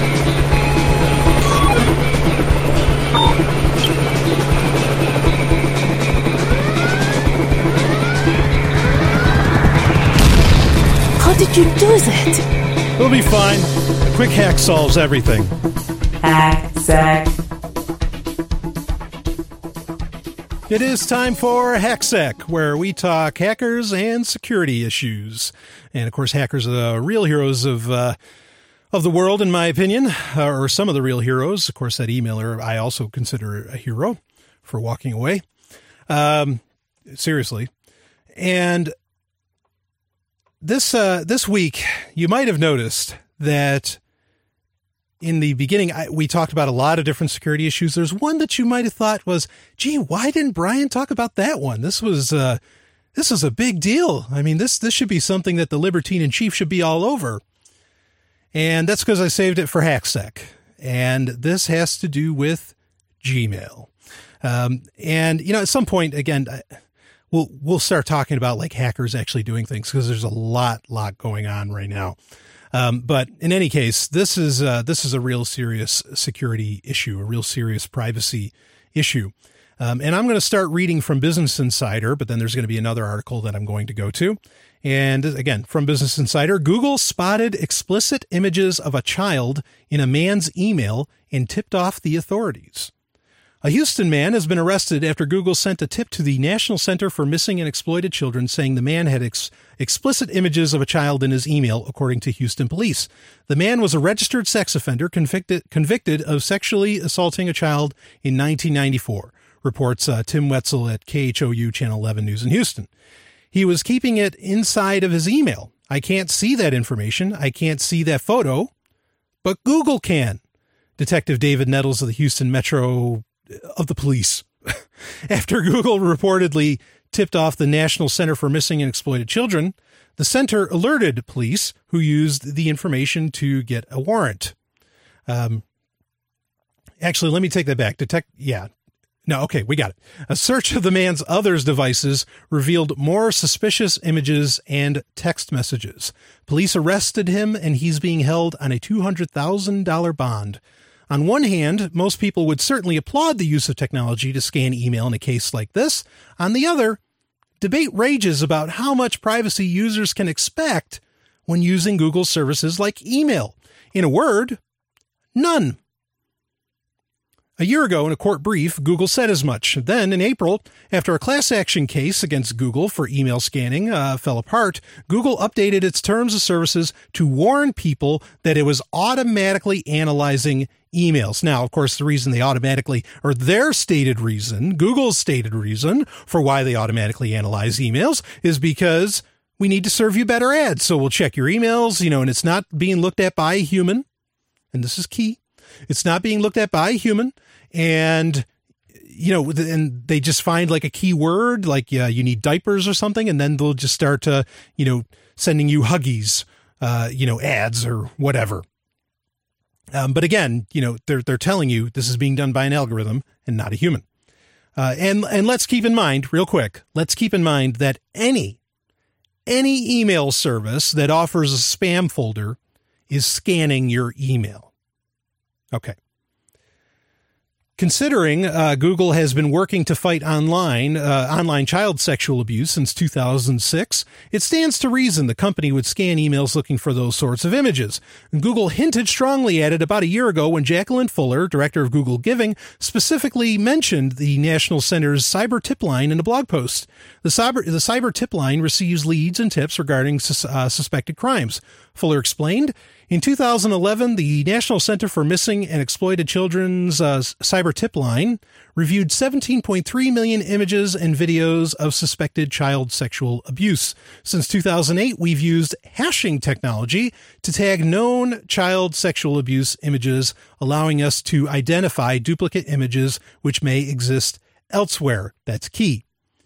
We're in the business of making information widely available, but there's certain information that quote unquote, that should never be created or found. We can do a lot to ensure it's not available online and that when people try to share this disgusting content, this is her words, they are caught and prosecuted. Online service providers like Google are required under federal and many states' laws to report child pornography when they find it. Uh, attorney Chris J. Hoofnagle, director of information privacy programs at Berkeley Center Law, blah, blah, blah, tells Business Insider. However, they are under no obligation to go out and look for it. Hoofnagle says, but if you, that's a terrible name, but if you look and you see it, you have to report. Google responded by telling us that it does, does indeed search for such images in Gmail. Here's the statement. Sadly, all internet companies have to deal with child sexual abuse. It's why Google actively removes illegal imagery from our services, including search and Gmail, and immediately reports abuse to NCMEC. This evidence is regularly used to convict criminals. Each child sexual abuse image is given a unique digital fingerprint which enables our systems to identify those pictures, including in Gmail. It is important to remember that we only use this technology to identify child sexual abuse imagery, not other email content that could be associated with criminal activity. For example, uh, using email to plot a burglary. Um, Google, let's see. Here's a direct quote, and this is from 9 to 5 Google um, that, that they talked about it. Uh, it's since 2008 we've used um, hashing technology. So this has been going on since 2008. This ability, this is not new, uh, and allowing us to identify duplicate images which may exist elsewhere, as far as child sexual abuse images. Each offending image, in effect, gets a unique ID that our computers can recognize without humans having to view them again. Recently, we've started working to incorporate encrypted fingerprints of child sexual abuse images into a cross industry database. This will enable companies, law enforcement, and charities to better collaborate on detecting and removing these images and to take action against the criminals. Now, what's this cross industry database? There's something out there actually called DataStax, which is a private company that does this very thing. And I wonder if that's who they're talking about. This is not something that the government created. This cross industry is not the NSA. This is something that companies want. Okay. And that's, that's one of them. I know is DataStax that, that does that sort of thing. I don't know if they're involved in this, but the bottom line is, is that the market has created things that has created those platforms. Okay. Now there's so much to talk about here. So this is, you know, apparently humans aren't looking at this, but in actuality, you know, according to Google's statements, but if it does get flagged to a certain level, at a certain level, yes, humans do, other human beings that work for Google do start looking at your email. Okay. And one of the key points before I get into that, I just want to make sure that that's clear. The second point that I want to make clear is that a lot of people were saying, look, cut, give Google a pass because the government says, no, by law, you have to tell us. But Business Insider was really ingenious in pointing out and making sure it was pointed out that they do not have to go looking for it. There is no order on the books that says they have to hunt it down. So let's not so much give them a pass. Next point that I want to make is obviously I am more than happy to have child pornographers brought to light. Okay. I, you know, it is a terrible, terrible, like, like I said, disgusting thing. No question about it. Okay. But it is very scary, this ability and this fact.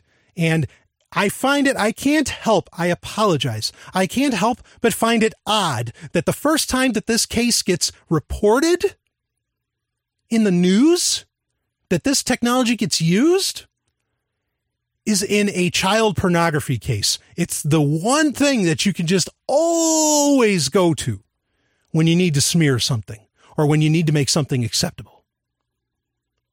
It is the one because it is genuinely an atrocity. It is the greatest of atrocities, no doubt. Okay. But I do find that strange that somehow, you know, to justify this ability, they say, hey, yeah, hmm, it was a child pornographer. Aren't you happy we did this? Because then anybody that questions it gets accused of being, oh, are you okay with pedophilia? No. of course not. That's like saying, well, oh, so you don't want us to go over to Afghanistan. Then do you support people bombing towers or, you know, you know, dive bombing towers? No. I just don't, Ex- I don't, you know, support more people dying. They love to twist this stuff. So now, of course, they say, yeah, we only use it in this case. Well, Google has a degree of legal immunity a degree of legal immunity to where they don't have to tell you if they do it in other ways. This digital fingerprinting, this hashing that they're doing, what stops that from being applied to other things? You can apply it to anything. You could have, uh, you know, 10 billion categories of how to file things.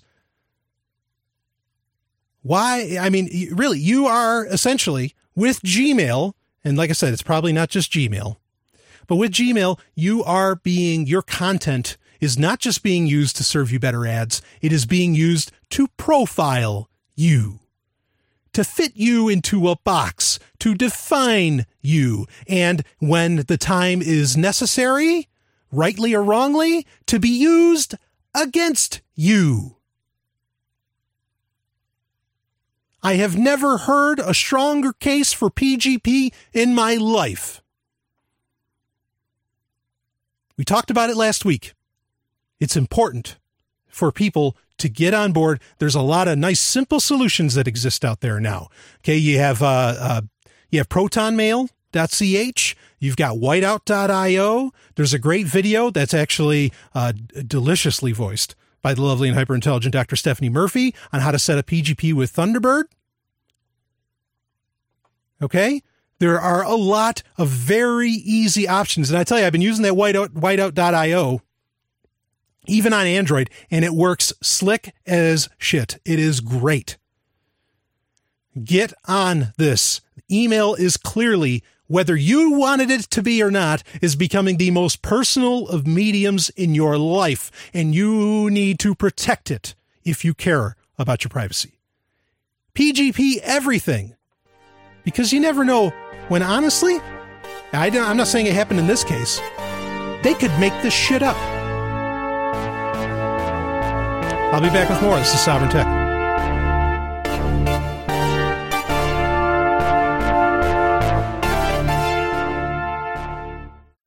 Hey, everybody. I really appreciate all of you that listen to Sovryn Tech. I hope you have as much fun listening to the show as I do making it. And hey, if you have a good time listening or learn something from listening, you can donate to the show. Just look in the show notes at sovryntech.com. There you'll see uh, addresses for Bitcoin, Blackcoin, Nxt, Litecoin, whole slew of ways to donate to the show. And believe me, I'm not going to complain if you only send two millibits or what equates to two dollars unlike some people. But you know also you can donate via paypal using the affiliate links on the left hand side of sovryntech.com and oh yes please feel free to use those affiliate links. You can also help the show by circling me on google plus following me on twitter or following sovryn tech on soundcloud. Anything you can do to help believe me it helps. So i love all of you and thank you so much for listening. Now let's get back to more sovryn tech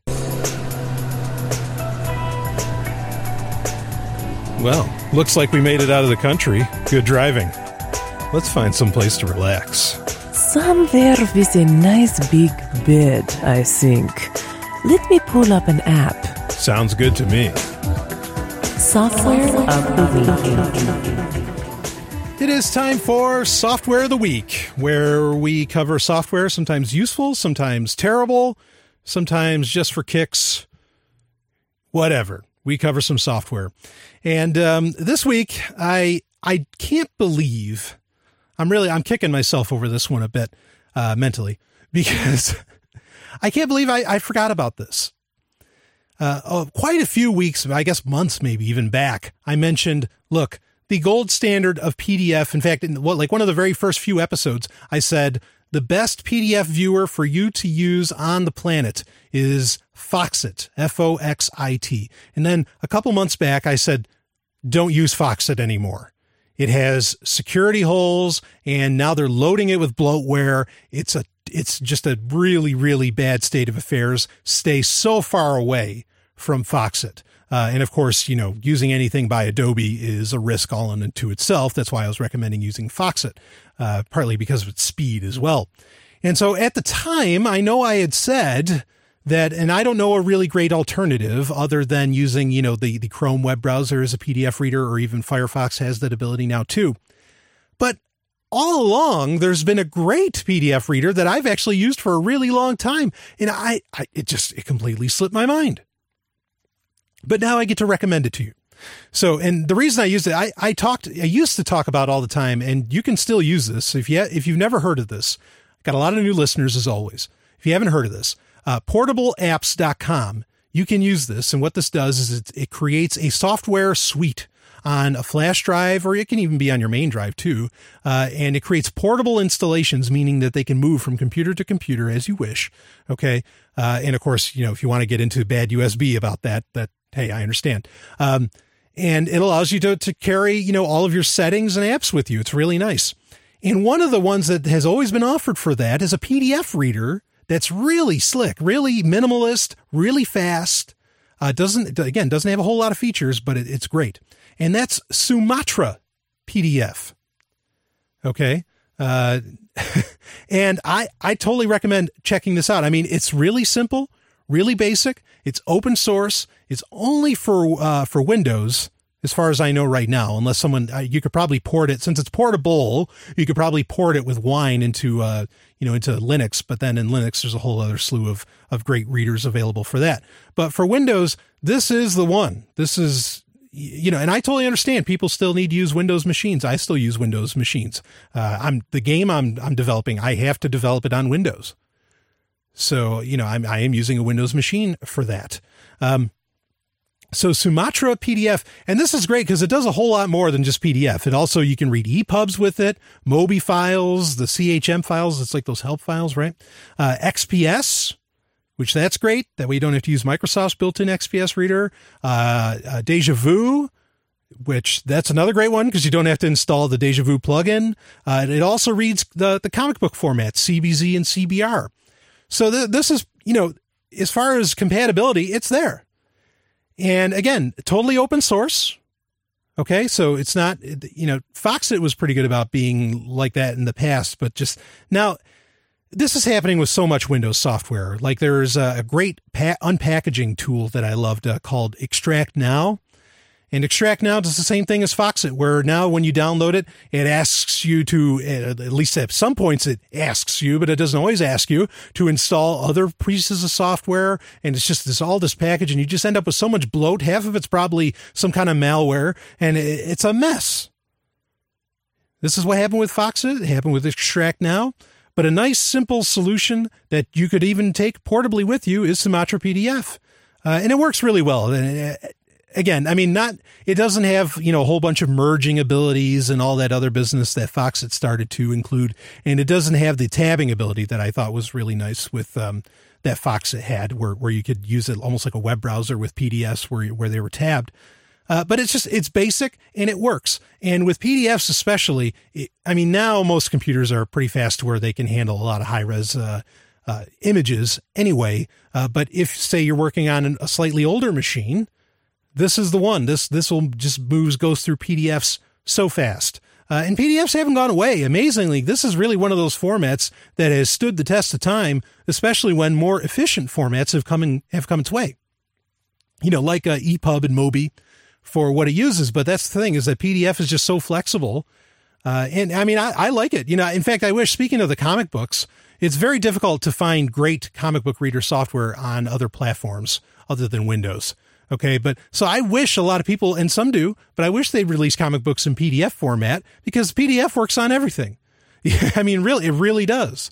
Uh, and especially when you have a great reader like Sumatra, you're in great shape. Um, some, you know, some people only look for PDFs. Some people use Calibre to turn everything into PDFs. Uh, not that you even need to really do that with this because Sumatra can read all those other formats too, which is really nice.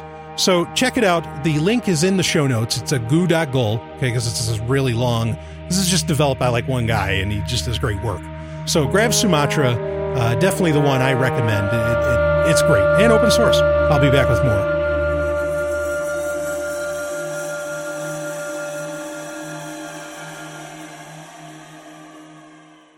What does freedom mean? Tune in to LRN.FM to find out. LRN.FM is the Liberty Radio Network, a collection of live talk radio and podcasts, all coming from a principled pro liberty perspective. LRN.FM show hosts aren't left, right, or conspiracy kooks. You can tune in 24 7 to LRN.FM via your phone, computer, satellite, and more. Listen free anytime at LRN.FM. That's LRN.FM.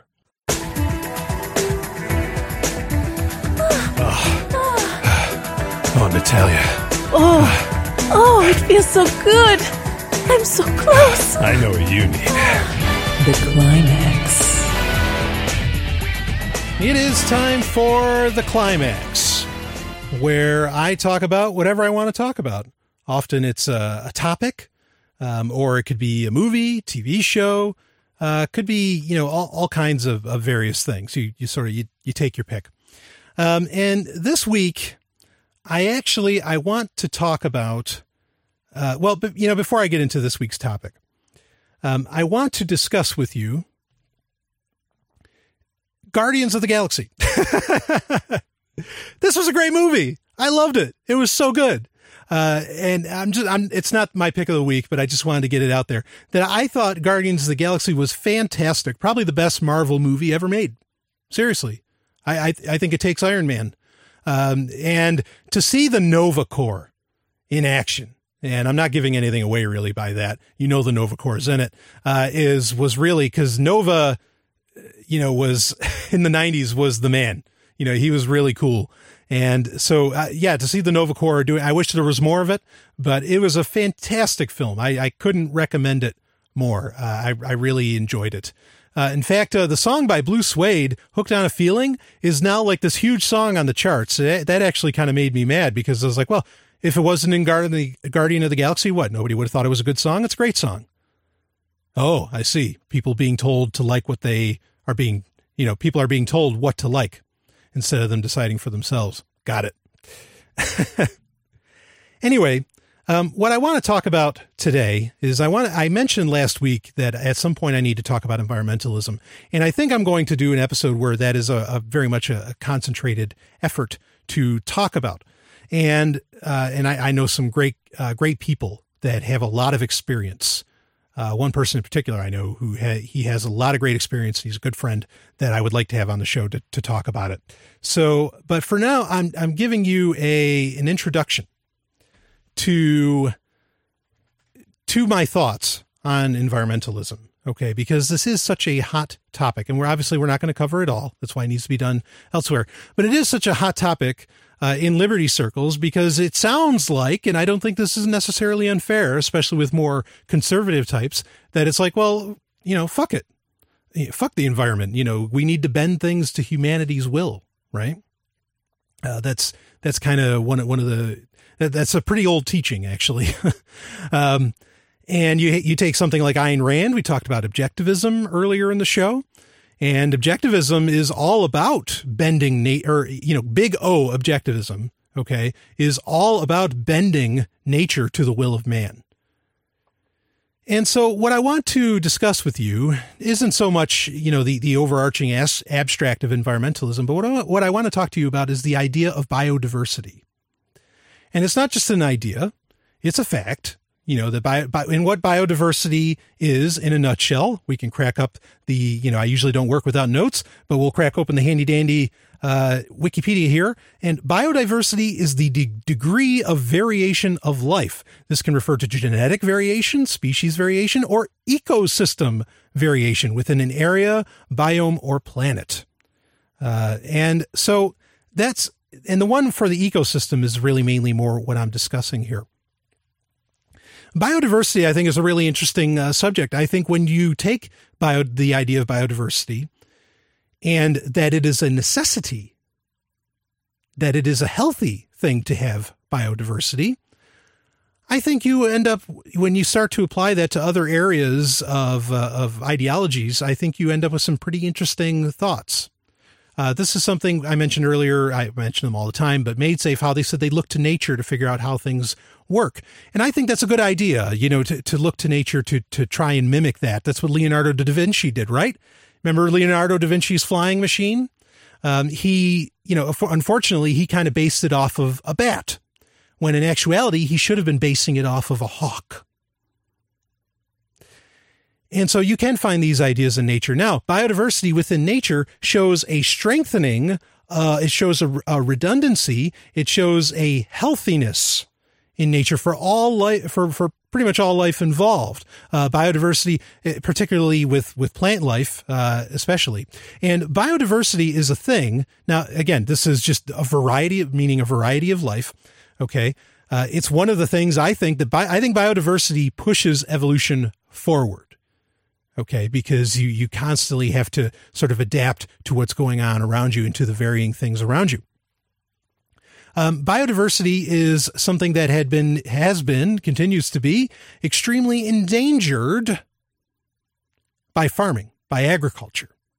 I am not against agriculture. I think, uh, in fact, this is where permaculture comes from, which I'm a huge fan of permaculture or horticulture, I think is another one too. Uh, permaculture is where is the idea that you have to pay attention when you are farming, when you are doing agriculture, you have to pay attention to the area that the, the biodiversity within which you are farming. And so permaculture, maybe I shouldn't use those terms, but but permaculture is saying pay attention to that and you will have more healthy yield. You will have, you know, you everything, you know, just everything will be better. You'll have a better experience, a more healthy experience. And I'm a huge fan of that. I, I, love it. Okay. So please, you know, don't listen. If you're a farmer, I think I might even, I think I might know some listeners who are farmers. I'm not insulting you here. Okay. We're, we're just talking about being aware of these things.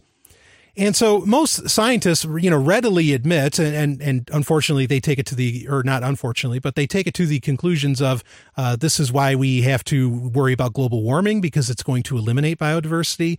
This is why we need to worry about, you know, all kinds of varying things because it does eliminate biodiversity. I think that that is a very valid argument to to say that we do need to pay attention to that. Now, why do we need to pay attention to biodiversity? Well, let's take for example, let's say you brought over this is something that has happened often. It happened to Darwin when they brought over the brown snake on a boat and it landed on an island and suddenly that brown snake ate tons of species that, uh, or at least quite a few species, some of which are now extinct because an element was introduced that was never meant to be there. This happens with plants. There are a variety of types of plants that have come over from Europe to North America and now are wiping out huge swaths of, uh, of various other plant life that are now extinct or that are becoming extinct.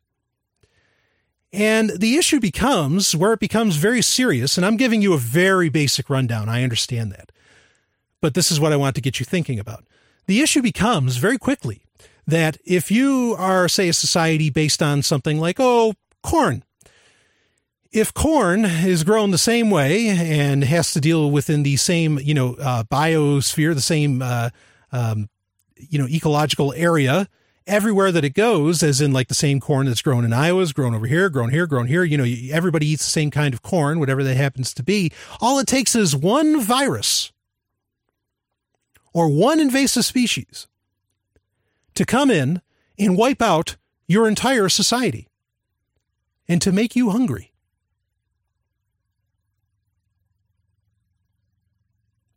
How does that, you know, and, and then take that idea, let's apply it elsewhere with biodiversity. What if, let's say, there was a, a plant, and please, we're just, we're, we're being very generalizing and just going all over the place, okay? What if there was a plant that could cure cancer? What if there was a flower, perhaps, or, or something, you know, some kind of, some kind of plant life that had the key to curing uh, various forms of cancer? And because of the spreading of invasive species due to the lack of biodiversity, which comes from ag- agriculture and perhaps maybe civilization, um, just wiped out that ability, and now m- millions of people die because of it. Of course, the easy answer that a lot of people will come to is say, yes, but without civilization, without all that, without agriculture, you know, billions of people would be dead anyway. So who the hell cares? Yeah, it becomes, you know, a back and forth game, no doubt about it. Okay this this idea. But I want you to really research biodiversity and to really consider it and just how important it is. Uh, in fact, the act of sex if you take uh, into into consideration something that I believe the Red Queen theory is a case of biodiversity. That is the very reason that we reproduce.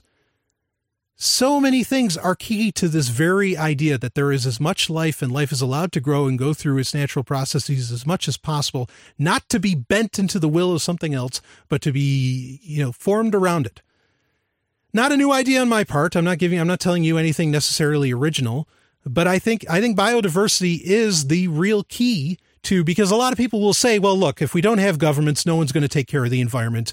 And the libertarians or the anarchists or whoever else, of course, there's green anarchists that obviously wouldn't do this, uh, would just, you know, screw up everything, wipe, you know, and, and, destroy the planet, blah, blah, blah, and all of that. Uh, now, I, I don't think that would happen, but I, I think there's a lot of people that really wouldn't care. I think that's entirely true. And they don't consider the, the you know, there's this idea in liberty called the seen and the unseen the seen and the unseen consequences. Well, let me present to you, perhaps, the unseen consequences of eliminating biodiversity that you just never knew. It's something to consider. It's something to take a good, hard look at, in my opinion.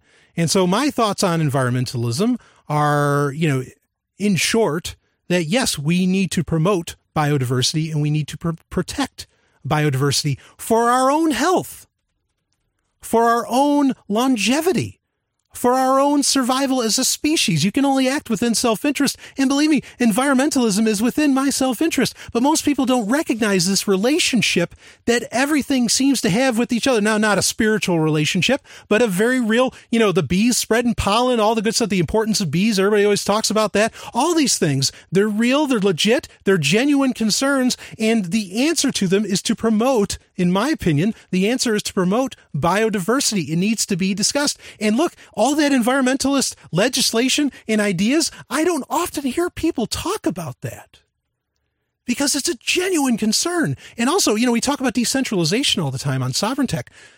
Biodiversity at its very core is decentralized. It is saying, yes, have as many of these systems as you possibly can, have all the redundancies in the world, all that So I think it's really important to consider this, to consider the unseen consequences of what gets done. I don't want to pull on you some emotional thing, uh, you know, where, where, uh, you know, a, a, Native American guy, and please, I'm, I, you know, fan of Native Americans, a Native American guy cries into a river that's been all junked up. Uh, that's not what I'm telling you here. What I'm saying to you is that there are systems that have evolved for millions of years that should not be fucked with if we wish to continue on healthily into the future. And please, technology is only going to go so far. And if technology is only being advanced as it is right now, by and large, by governments, then who's going to be able to take advantage of a lot of that technology? Maybe we'll just be able to skirt them completely, you know, the governments and these control structures, then that'd be great. But in a lot of ways, all that stuff is just going to be given. It's just like Obamacare. The the politicians are exempt. So consider biodiversity. Look into it. We'll talk about more about environmentalism in the future, but I wanted to get that out to you that I think it is incredibly important to be stewards of a planet, of your habitat, so that you are healthy then you can tell me I'm crazy. You can email me, sovryntech at riseup.net. Anyway, carpe lucem. I'll see you on the other side.